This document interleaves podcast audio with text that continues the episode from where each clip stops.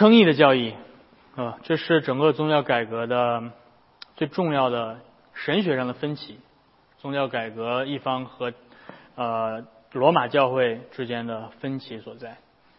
啊，那我们在上一周简单的呃谈了一下称义的这种形式，啊，回顾一下上一周我们讲到的称义，我我提到了称义有两个层面，谁还记得有哪两个层面？消极和积极的，good。什么是消极的层面？OK，罪得赦免。啊，什么是积极的层面？OK。然后，那还记得这两个层面所针对的基督的顺服，有哪两方面的顺服？OK，用英文说也可以，passive 和 active。OK，passive 我说怎么翻译比较好？行动式。passive，passive。受苦式的，受苦式的，passive，对吧？你们看过那个英文的电影《Passion of Christ》，《Passion of Christ》，那个那个 passion 不是指激情的意思，而是指苦难的意思，受苦，对吧？所以拉丁文 passive 是这个字根 passive。是苦难的意思，受苦的意思。What？What？P A S S I O O 对，passive。完了，没有板书。呃，是苦难的。然后对，这是基督受苦的受苦的顺服。基督受苦的顺服是对应的是称义的哪个层面？对，赦罪也就是消极的层面，对吧？就是我们的罪被赦免，因为基督为我们的罪受苦啊。那 active obedience 指的是怎么翻译比较好？对，积极行义，对吧？就是行动式的，对吧？主就是积极的行动式的，来来遵行律法的要求，对吧？不仅仅是被动的承受审判和惩罚，他积极的满足律法要求。那 active obedience。啊，呃，基督行动式的顺服，对应的是称义的哪个层面？OK，就是积极的那个积极的层面，义的归算，对吧？所以我们不仅要罪被赦免，我们还需要有一个完全呃遵行律法所获得的义的这样一个状态啊，所以这个状态是啊，这个状态是基督做做成的。谢谢。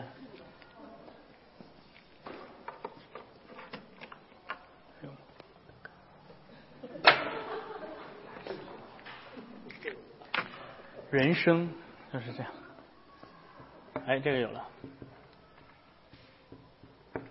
成瘾啊，这是下。我们今天回顾了一下之前，嗯，OK。然后，那你还记得，嗯，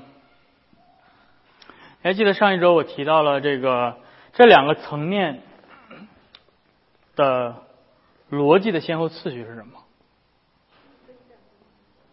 ？OK，这是总原则，区分但不割裂。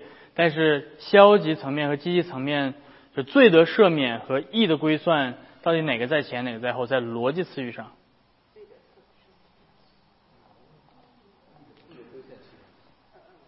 我记得你，我记得你上周好像是站对边儿怎么怎么越学越回旋了呢？怎么回事？所以 OK，是我们最先被赦免，然后上帝再把义归算给我们，还是上帝？把基督义归算给我们，然后是我们的罪得赦免。OK，义的归算在前。OK，very good。所以你看这个这个这也是二十三条的逻辑次序。所以你看到这个第二段最后一句话说：当我们信靠他的时候，他的顺服就成为我们的，是吧？基督的顺服归算给我们，基督的义的归算。然后第三段第一句话，这足以遮盖我们一切的罪孽。OK，所以是基督义的归算。这种义的主动的归算，啊，使得我们的罪得赦免。OK，所以这个是，嗯，这个是很重要啊。那另外上一周我还提到了这个这个称义的这两个消极和积极层面，对应着律法的，对应着律法的两个层面是什么？还记得？对吧？你还记得律法两个有两个层面，律法 law，律法律法有有有两个部分啊，一个部分是律法的命令本身，律法说如此行，do this，是吧？律法跟你说把地拖了啊，这是一个命令式，对吧？do this，然后呢，律法后面紧接着跟着结果，对吧？就是应许，应许是对于未来的条件是接下来第二部分是，如果你 do this，你就会得到什么奖赏，对吧？reward，把地拖了，我给你十块钱，这是律法。如果你不拖这个地，我就打你屁股，这个是什么威胁？所以这个是 punishment，对吧？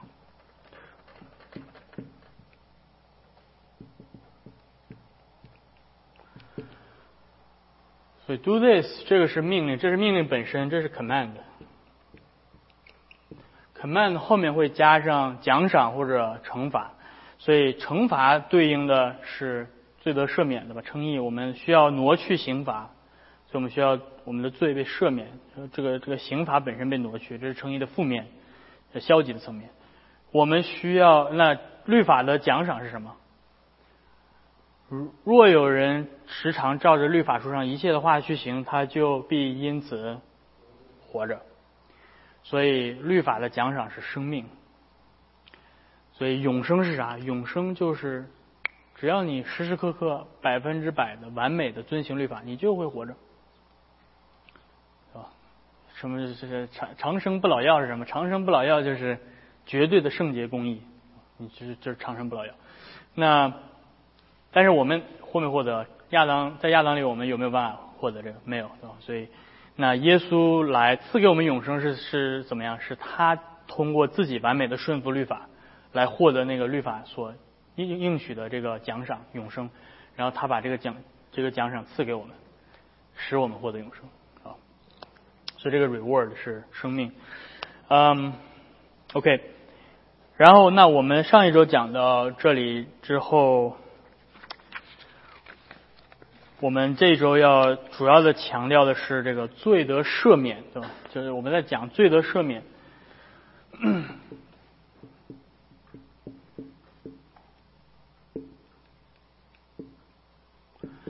英文叫做 remission of sin，或者有的时候叫 forgiveness。我上我上一周讲到说，初代的改教家们他们比较倾向于强调这个消极层面上的，对吧？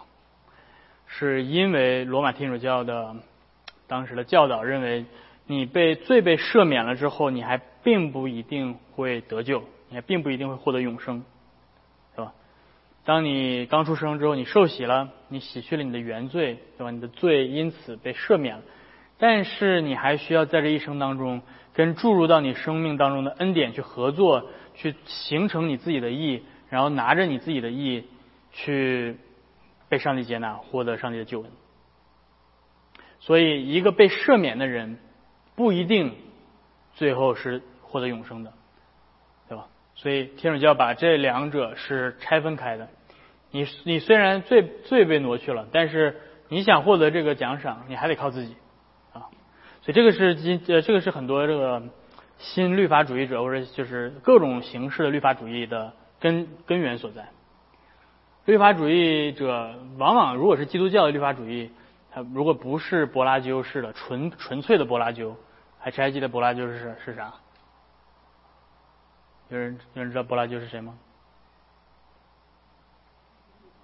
柏拉修是第四世纪的一个英国的英英格兰大不列颠的一个这个，但是没有英国啊，大不列颠群岛的这个一个修士，那。他他跟谁打仗呢？不是他跟谁论战呢？他跟奥古斯丁论战，是吧？所以他认为奥古斯丁讲的恩典太强调恩典了，这个让人们都没有行善的动力了。所以他就他就说，人生来都是一张白纸，对吧？亚当的堕落跟你没有关系，你生来就跟亚当是一样的。你你你有能力完全靠自己的自由意志去行善，你也可能会行恶，啊，所以。嗯，所以那那柏拉图主义放到救恩论里面就是纯粹的律法主义啊，就是不需要恩典，你从本质上来讲是不需要恩典的，你就可以靠着自己的努力去遵行律法，然后去获得你的永生，对吧？亚当跟基督是两个榜样。他们没有罪的归算，也没有义的归算，但是他们只是对你有道德的影响。亚当就是一个坏的榜样，对吧？就像家里经常有一个酗酒的一个爸爸，孩子长大可能容易酗酒是一样的。亚当给你的影响就是你容易犯罪。那你要怎么做呢？你就要效法基督，对吧？你就忘了亚当，效法基督。这是柏拉图主义。所以柏拉图主义在柏拉图主义的系统里面是没有归算的，对吧？亚当做的事儿就是亚当的，基督做的事儿就是基督的，跟你没关系。你做的事儿就是你的。那我我为什么突然讲到这儿了呢？啊，我刚才说的就是所有的新的律法主义，也就是不是纯粹的柏拉图主义式的律法主义，他都会说，嗯，基督的确为你做了一些事情，基督的确他的他的不然他白死了，对吧？他肯定要做一些事情，什么事情呢？就是让你之前的罪被赦免了，是吧？有的时候会把这个说成是受洗之前的。或者是就是，或者是说成是你一生的罪，一生的罪，对吧？但是基督只做了一半儿，或者只做到百分之九十九点九，但是永远有一部分是你可以做的。你的称义永远有一部分是你自己的行为导致的结果，对吧？这是所有的新律法主义啊的根源所在。为啥呢？因为他。咱们说，如果把你得救这件事情都说成是百分之百都是因为因为另外一个人做的工作的话，那么你就没有道德责任了，是吧？所以这是他们的理性主义逻辑逻辑思维产生的产生的结果。那这个我们到到后面去啊去谈。我们先来谈这个罪得赦免啊。首先我要说的是，罪得赦免是 forensic 是一个。法理性的概念，罪得赦免是一个法理性的概念，forensic 或者叫做 legal 对吧？有的时候用 legal 不是特别的准确，因为不是所有的 legal matter 都是 forensic matter，但是我就不做那个详细的区分了。就是罪得赦免是一个法理性的行为，什么意思呢？是在法庭的宣判的场所，当这个法官宣判说。这个人的罪被抹除了，的这个这这个宣告是罪得赦免的这个意思，OK，而不是什么呢？不是 physical，不是物理性的，或者有的时候你你可以说这种本质性的，对吧？physical，罪得赦免不是物理性的，而是法理性的，啥意思？罪的，当你被赦免的时候，是吧？你依旧还是一个罪人，是吧？你只是从法律的层面上不再追究你的罪所产生的法律责任，但是你依旧还是一个罪人。这个罪你是的确犯了的，啊，所以这个罪本身从。physically 就是从本质上来讲，它还在，对，他还在，所以，嗯，所以，所以你还是一个罪人，所以这就是为什么路德说，基督徒是同时是义人，同时是罪人，对吗？同时是义人，同时是罪人，啥意思呢？就是我们同时是被宣判为义的，这是这是上帝的宣告，但是本质上来讲，我们还是罪人。那这个这种这种观点。并不是呃所有的基督教的这分支都都会相信对吧？天主教反对这一点，天主教认为洗礼会洗去物理性上洗去你的罪，从物理性质上来洗去你的原罪啊。当你受过洗了之后，你的原罪就清除了啊。嗯，那宗教改革会说不，洗礼啥也没洗去对吧？洗礼洗洗礼。不是从任何的这种神秘的这种物理性上会洗去你的罪，对吧？罪不是一个可以被洗得掉的东西。那洗礼是圣礼，洗礼是有形的标记和印证，表明啊基督宝血的捷径，对吧？嗯，所以呃罪的赦免的这个概念是呃是法理性。那因此在天宗教改革和天主教的辩论当中，所以物理性是天主教所强调的啊。这这一派是宗教改革所强调的。当我用 ref 表示的时候是宗教改革，如果是 RCC 就是天主教啊，Roman Catholic Church，嗯，RCC，Radical 什么抗不是呃，所以在强调基督的义到底在做什么的时候，在这个过程当中到底在做什么的时候，天主教会说基督的义是被注入到你的生命里。以一种物理性的方式，好像就好像有有一个就是疫苗一样的吧，基督的疫，这是疫苗上写的基督的疫，咔一针注进去，然后这个基督的疫就被注入到你的灵魂里了，而这个基督的疫可以物理性的去除掉你的原罪，嗯，而宗教改革说不，当你受洗的时候，啥东西也没注入到你的灵魂里啊。基督的义是法理性的规算，而不是物理性的注入。所以，forensic 对应的是 imputation，对吧？是规算。那 physical 这叫 infusion，infusion 这叫这叫注入。的确，当圣灵重生一个人的时候，他注入到人的灵魂意志当中新的属性。这个，这个我们是也讲注入的，对吧？但是不是指基督的意被注入，然后物理性的抹除掉你的罪？这个不是，这个是罗马天主教的啊教导。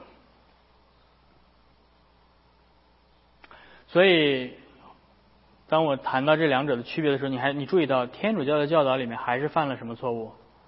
本质主义的错误。哎，又听到这个词了，本质主义，对吧？本质主义是啥？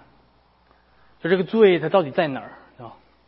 它罪是在 DNA 里面吗？对吧？是在 DNA 哪个呃这个二十三个染色体到底是哪个染色体里面，对吧？我一定要找到那个物理性的那个罪到底在哪儿，嗯，对吧？就好像亚当吃了那个果子禁果的时候，对吧？怎么这个罪是怎么进进到亚当的身体里的？是这个果子的皮儿上有罪，是果子的瓤里有罪，核里有罪，到底是哪？是他咬那口的时候有罪，还是咽下去的时候有罪的？这都是本质主义，一定要找那个那个罪的那个那个时刻，对吧？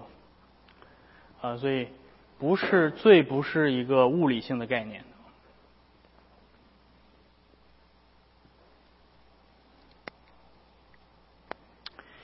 所以你看到圣经，当圣经说我们称义的时候，圣经用的词都是法理性的词。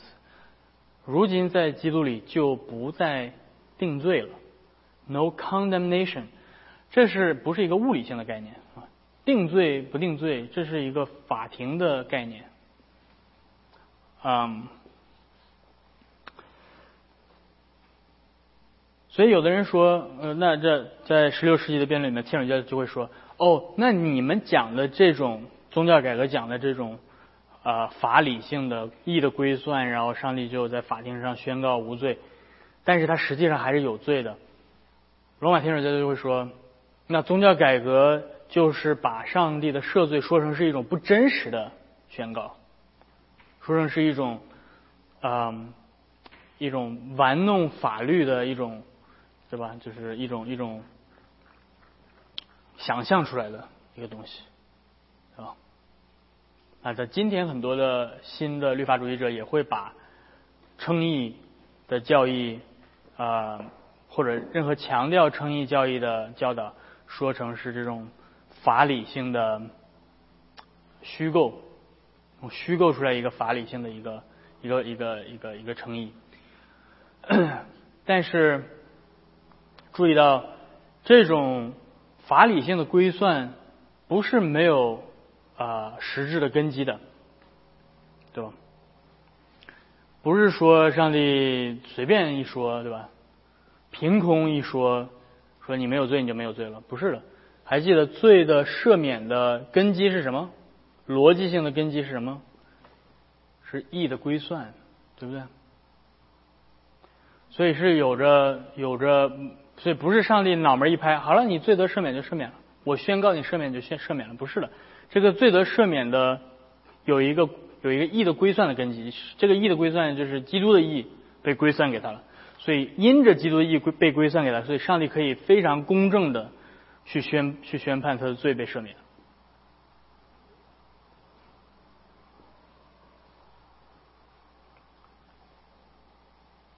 罪所带来的责任和刑罚都真实的，当罪得赦免的时候，都真实的从犯罪者身上被挪去了，他不再有罪的 guilt，不再有罪的罪责、罪疚。当我说 guilt 的时候，不是不是不是 sense of being guilty。OK，这两个概念有的时候大家容易。大家容易弄混。我说的 guilt 是罪的真实的法律上的责任，对吧？有的时候会用另外，哎，咋写的那个词？不知道咋写，就就是这么写的吗？写反了吗？反正你就知道就行，我就不用拼音代替了哈。呃，但是罪的责任，有的时候人们会把这个东西等同于。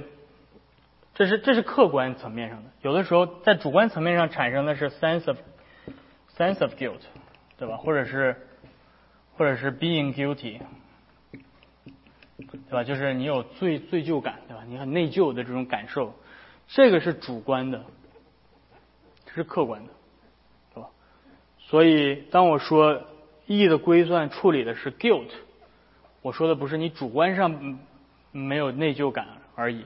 我是在说，在上帝的审判面前，你的罪所带来的法律的责任是被免，是被赦免的，被被被豁免了的，或者被挪去了。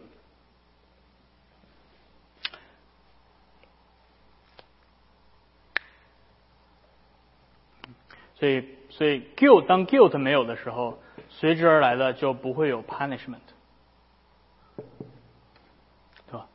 一个公正的法官不会把一个没有罪责的人，呃，判刑，啊，所以当罪责罪的责任被挪去的时候，随之被挪去的是罪的刑罚。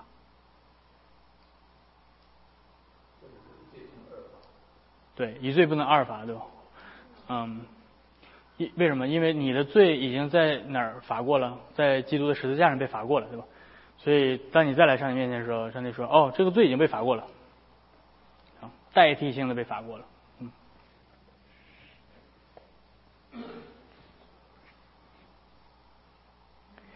那赦罪，这个罪包括哪些罪呢？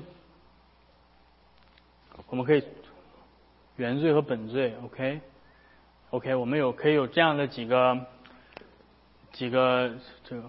你看这个，这个，这个叫做什么？我们现在在做的就叫做经验主义神学，这个叫做 scholastic theology。OK，开始区分了，对吧？从罪开始有原罪和本罪和本罪，对吧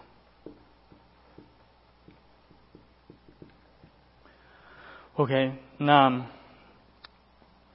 原罪被赦免是什么意思？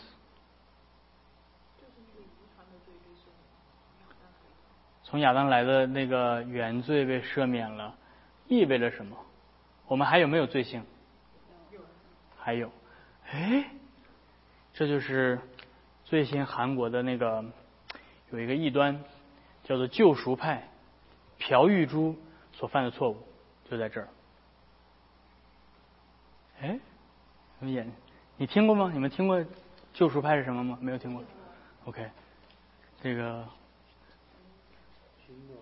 没了解他的教育，没了解。OK，救赎派这个这这派的人，他们呃所讲的就是说，先来先问你，你是基督徒吗？你说我是。他说问你，你是个罪人吗？你说我是。他说那你还没有得救。如果你真的被得救，如果你真的得救的话，你不可能说出你是罪人。如果你认为你是罪人，那你就是没有得救。什么意思呢？他的意思就是这种。物理性的罪全部被挪去了，你一点儿一点儿对自己罪的认知都不会有的，对吧？对，所以啊，哎呀，是指他把这个物理性和法理性给混淆。对他没有区分这个东西，所以他认为，如果你如果你还对罪有任何的意识的话，那就意味着这个罪还物理性的在你里面，还没有被去去除掉。所以他把这个罪当做是一种物理性的一种存在，所以你需要你需要用他的方法把这个罪完全除掉，就是你当你真正完全呃明白他们讲的救救赎的时候，你就一点儿都不会觉得自己是个罪人。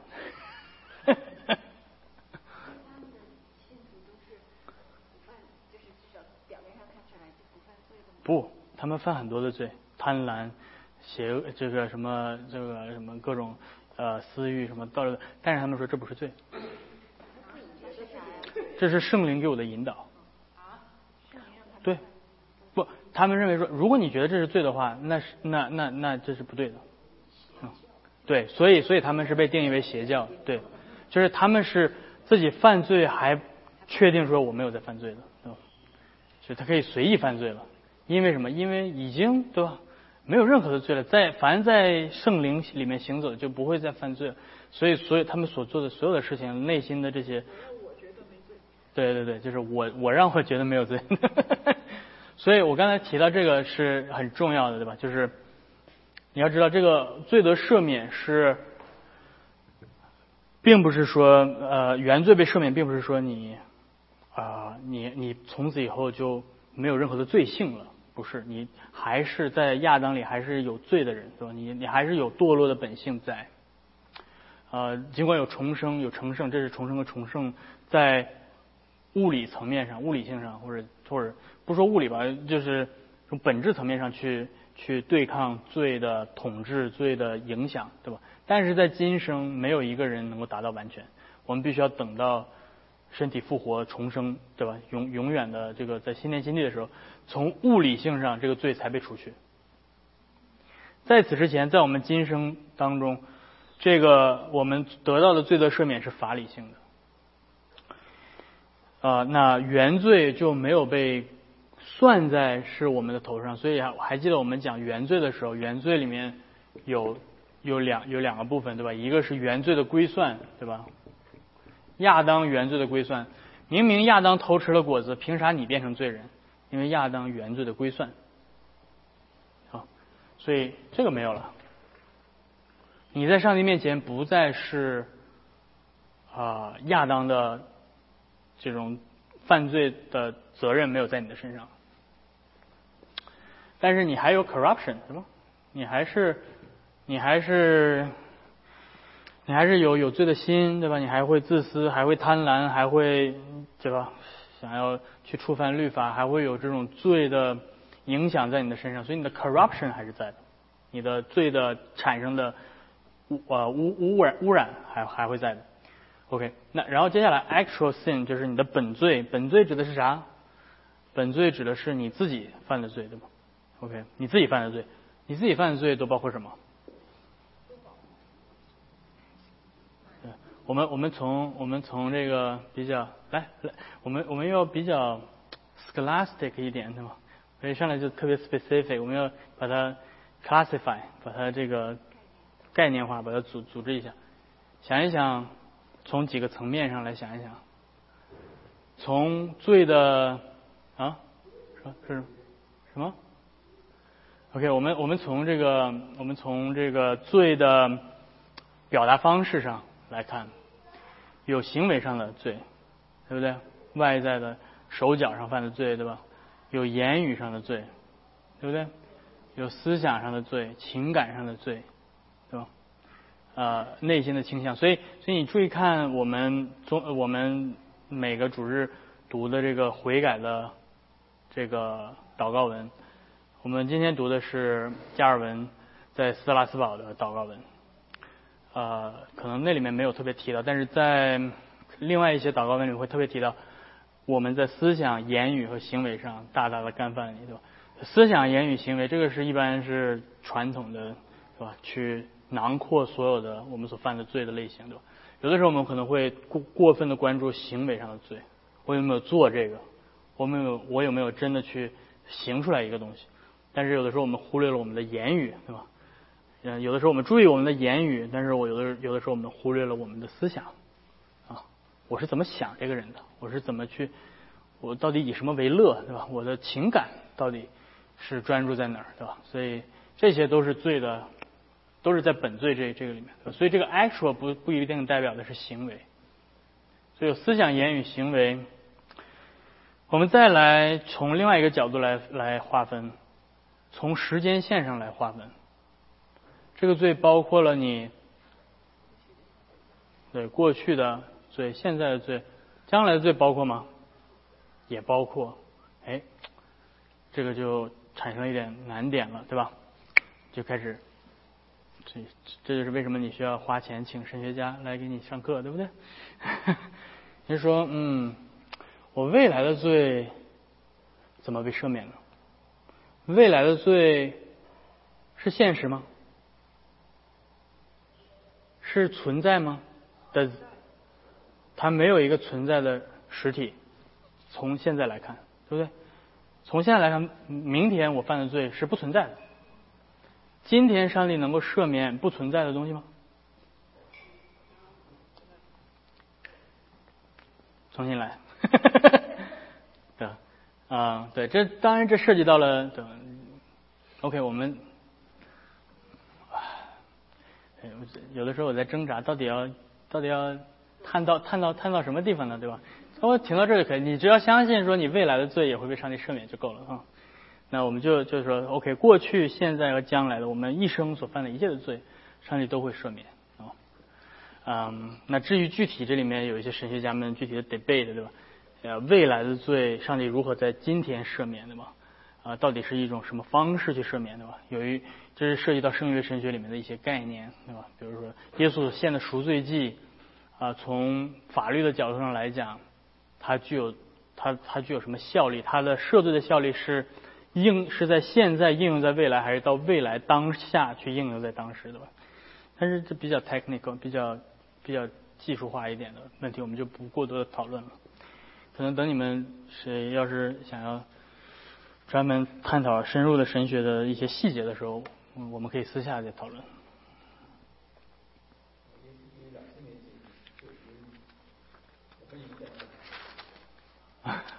对，呃，基督的神性的无无限，使得他的那个什么呀？对，不过在十七世纪有，嗯，在改革宗正统派里面有有这个。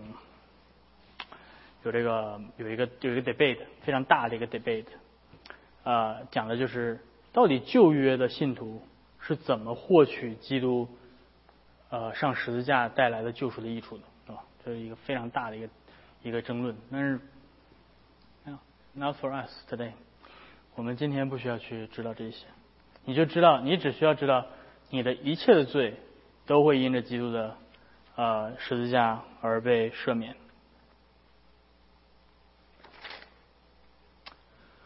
OK，嗯，罪得赦免，那正面的是获得永生的祝福，是吧？这是负面的，正面的是获得永生的祝福。我不打算过多的去讲获得永生的祝福，呃，但是我们刚才已经看到律法里面已经应许了永生，是吧？所以还记得保罗说，嗯，那本来可以赐给我生命的律法，如今使我死。罗马书第七章，这多少？啊，这就证明了罪真的是罪，对吧？本来律法是可以给我生命的，然后你你抓抓头说，哎，保罗，你不是在其他地方说，若赐人有生命的律法啊，那那那那生命就诚然本乎律法了，对吧？那两个地方保罗说的不是一个意思，对吧？保罗在罗马书第七章讲的是一个律法的大的原则，律法说，如果你严格的遵行律法，就必因此活着。保罗说的是这个，律法可以因此而赐生命，但是保罗说，如果赐给人一个能够靠着获得生命的律法。义就不是本乎信，而是本乎律法的。那里面所说的是，在堕落之后的人是无法靠着律法得救的，所以这两个是不一样。但是律法本身包含着生命的应许，所以当律法发现，是吧？像律法像个小侦探一样，在全人类这边找，哒哒哒哒哒，是吧？有罪有罪有罪有罪有罪有罪，哒哒哒哒，扫描扫描，最后扫到，哎，才发现，哦，完美的艺人，噗，永生，唰，赐给他，对吧？就你想象着，可以拍个电影 这样。然后那个永生的那个那获得永生的那个艺人是谁？耶稣基督啊，完美的艺人。所以当律法发现有完美的意义的时候，他就会赐下生命。嗯。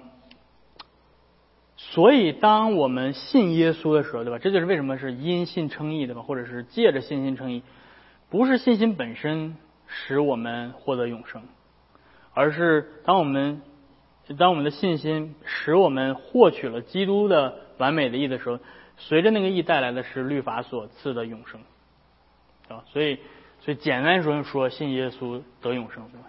信耶稣得水牛，对吧？这个水牛是怎么来的呢？这个水牛是。哈 哈水牛是差俩点儿 得到的，水牛是呃呃永生是律法公义的奖赏。那这里面做一个小的细的神学的区分，我们今天所获得永生，当我们说我们获得永生的时候，我们所说的是获得永生的权利，right，right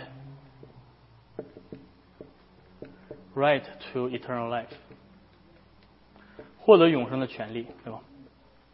你现在有没有真实的活在那个永生里？还没有，对吧？要等到你身体复活之后，所以那个是叫做 possession。从从你今天被称义，到你最后在末日通过审判，然后获得永生或者身体复活，进入到新天新地，获真正的获得永生的这段时间。叫做 the way，这就这叫做 way to to life，对吧？或者 to eternal life，这是永生之路，对吧？就是我们现在讲的朝圣之旅，是我们现在上行时所讲的朝圣之旅。所以这条路就是，是不是可以理解为你今天获得的是一个法理性的？对啊，你你拥有这个永生的权利。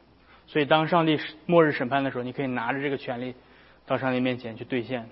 兑现那个物理性的。对。你看，very good。实际上，那个法理的物理性的，实际上，呃，因为我们有重生。有重生，yeah，yeah，yeah。所以，从某种程度上来讲，有有有一部分，对吧？我我，因为我们的我们的人性是身体和灵魂。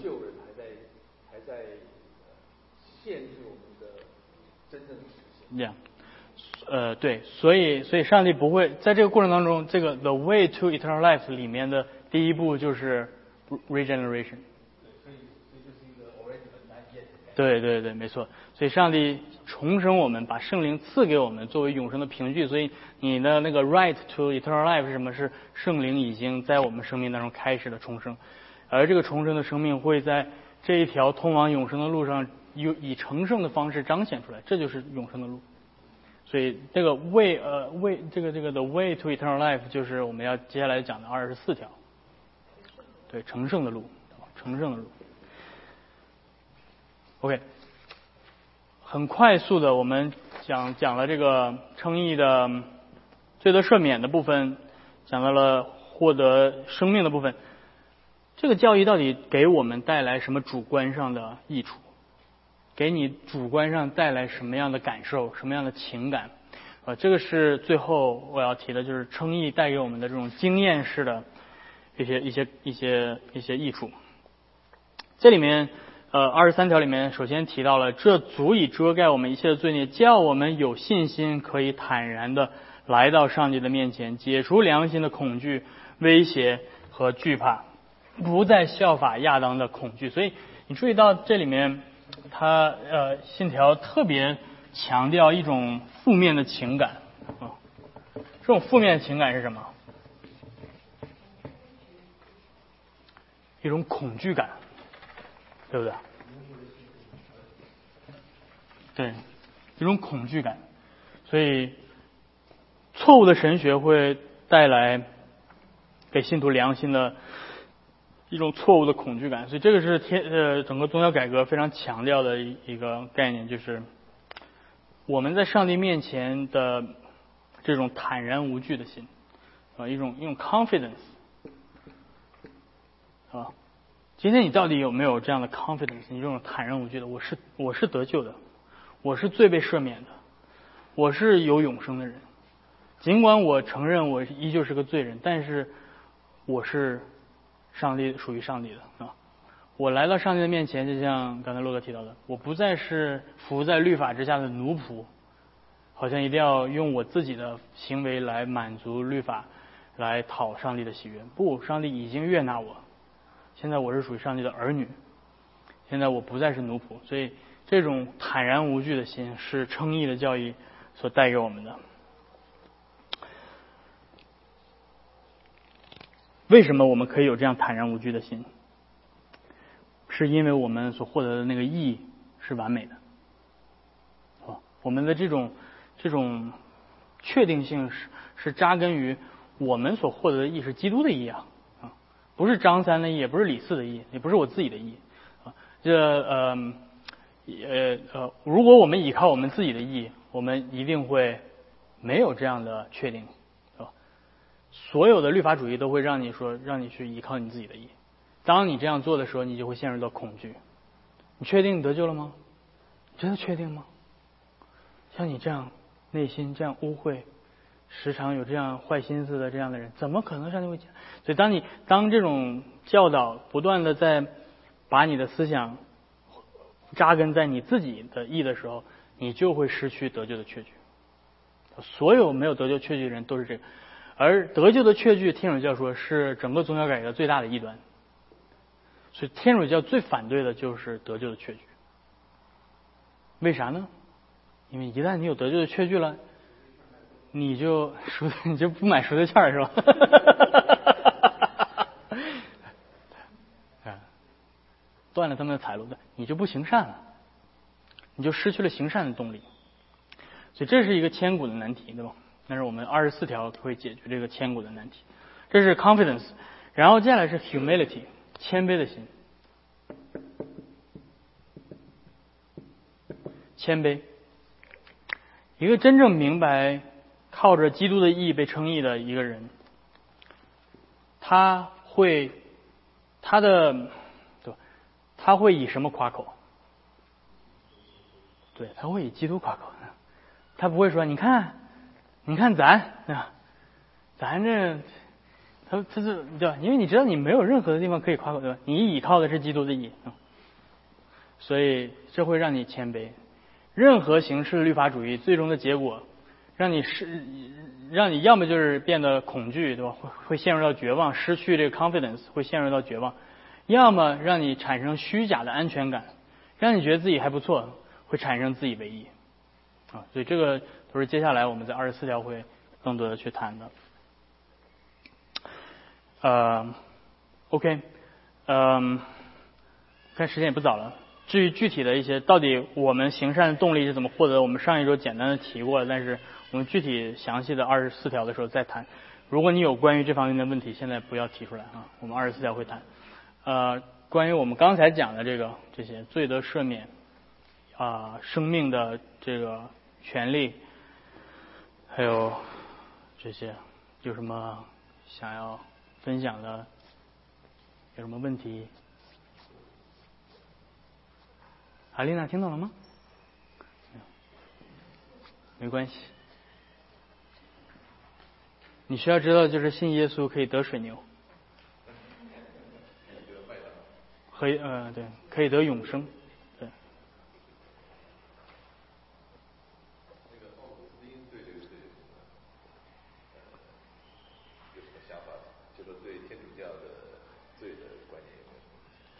奥古斯丁的救恩论基本上对天主教，嗯。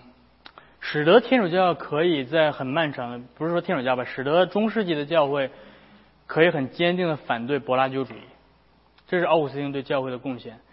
但是奥古斯丁所无法做到的是，没有帮助教会完全抵御半柏拉修主义。是因为奥古斯丁的一个学生，他的名字叫做 John Cassian。那他把奥古斯丁的教导进行了一些推进，然后使得使得使得半柏拉图主义或者半奥古斯丁主义有可乘之机。但是这个就是比较比较专业的领域了，有专门研究 John Cassian。有的学者认为 John Cassian 不是始作俑者，对吧？有的人认为是 John Cassian。我个人倾向于认为 John Cassian 十有八九逃不了他，对吧？就是只有其他其他的人 OK，可能有其他人，但是我觉得张 Kazin 是其中一个。所以我其其实有有有一段时间特别想研究张 Kazin 的救恩论，可是没有时间。看看你们允不允许我休六个月的假，我可以研究一下张 K 线，回来给你们讲一讲。嗯，呀，对于天主教来说，他们不喜欢引用奥古斯丁在救恩论上引用奥古斯丁跟宗教改革这一派来争争论，但是他们特别喜欢引用奥古斯丁在救呃在教会论上，所以奥古斯丁在教会论上是是罗马天主教特别喜欢的。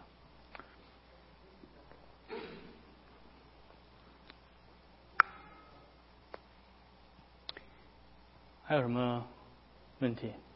你你们今天听完了这两堂之后，确定你们罪得赦免了吗？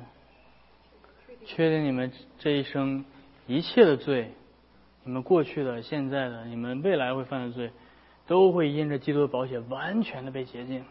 上帝不再纪念你们任何一丁点的罪，哪怕你的思想当中。稍微偏离，有的时候你在那种像这个 holiness movement 里面这种圣洁运动里面的人，他们会非常的紧张，生怕自己一瞬间这个思想走神了，然后就失掉了救恩。但是你现在可以不必惧怕，你现在可以确定你的得救的这个根基是牢固的，是一个像一个船的锚，已经已经抛进了永恒里面啊。所以这是这是你们得救的确据。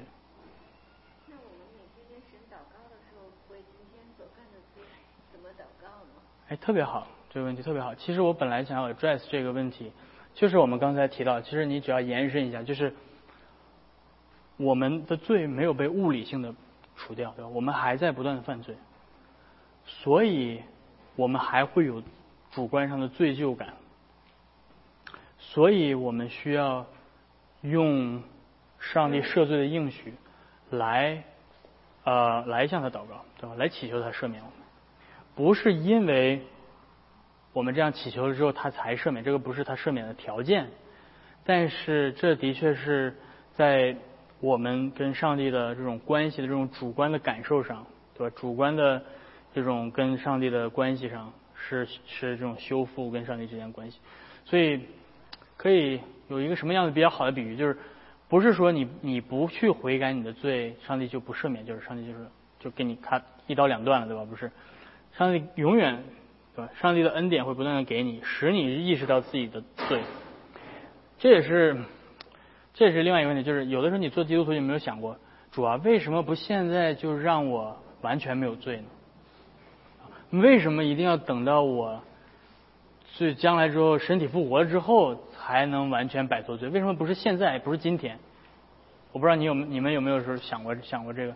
说上帝啊，求你现在就把我这个罪就就拿去吧，对吧？就拿去吧，但是上帝没有，依旧让这个罪在，是要教导我们，让我们这一生越来越认识自己的罪。可你昨天认识自己的罪的程度是是这么高，是吧？你觉得自己还不错，是吧？哎，你看我不像张三李四样，然后结果第二天啪，你又犯罪了，然后你对罪的认识就加深了。哦，原来我是如此有罪。哦，上帝你太伟大，你竟然赦免我这样的罪人。然后你。在经过你不断的对与罪的挣扎，对吧？不断的认罪，不断的认识自己的罪，所以一生越来越认识自己的罪，然后使你越来越逃向基督，寻求你的义，啊，你越来越对自己绝望，然后你越来越知道说，哦，只有基督，只有基督，才是我得救的盼望。所以这个就是海德堡要理问答第一百一十五问，啊，为什么我们要宣讲律法？就像救赎派，他们就说不要寻找律法呀，不要讲罪啊，是吧？你现在应该没有罪了，为什么我还这么强调要讲罪？既然我们罪都已经赦免，为啥还要讲罪呢？有啥意义呢？就是一百一十五问的那个意义。其实我一直有一个疑问，就是上帝为什么能够保守有一些天使让他们不犯罪，为什么就不保守？哎，对，只有上帝能回答你。记得以后问他啊，我也想知道。OK，如果大家没有什么问题的话，我们一起做一个祷告结束，好吧？天父，我们来到你的面前，我们再次为着你在基督里所供应给我们的这丰富的救恩而感感谢你。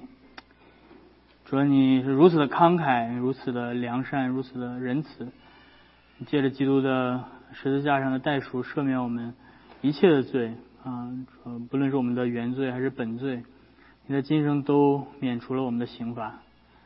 但是你也呃如此有这样大的智慧，叫我们今生继续的经历我们自己的罪，好叫我们能继续的谦卑，在你面前谦卑我们自己，并且不依靠我们。而单单的依靠我们的救主耶稣基督，说我们盼望着那个他再来的日子，我们盼望着身体复活的日子，那那一天我们将会完全的摆脱罪的统治，你将擦去我们眼中一切的泪水，将让我们经历那个我们眼所未曾看见、耳朵未曾听见、心所未曾想到的那个永恒的新的生命，那个荣耀的生命，完全的圣洁和公义。在这之前，主要我们祈求你继续用你的圣灵。来改变我们，来塑造我们，把我们能够塑造成合你心事、合你心意的样子，能够照着你的爱子的形象，让我们能够在这个有罪的世界能够彰显你自己的荣耀。请你继续的与我们同在，保守我们这一个星期的生活、我们的工作。那新的主日能够把我们再再次的召召聚起来，回到你的面前来，一同的敬拜你。我们这样的祈求是奉靠耶稣基督的名，阿门。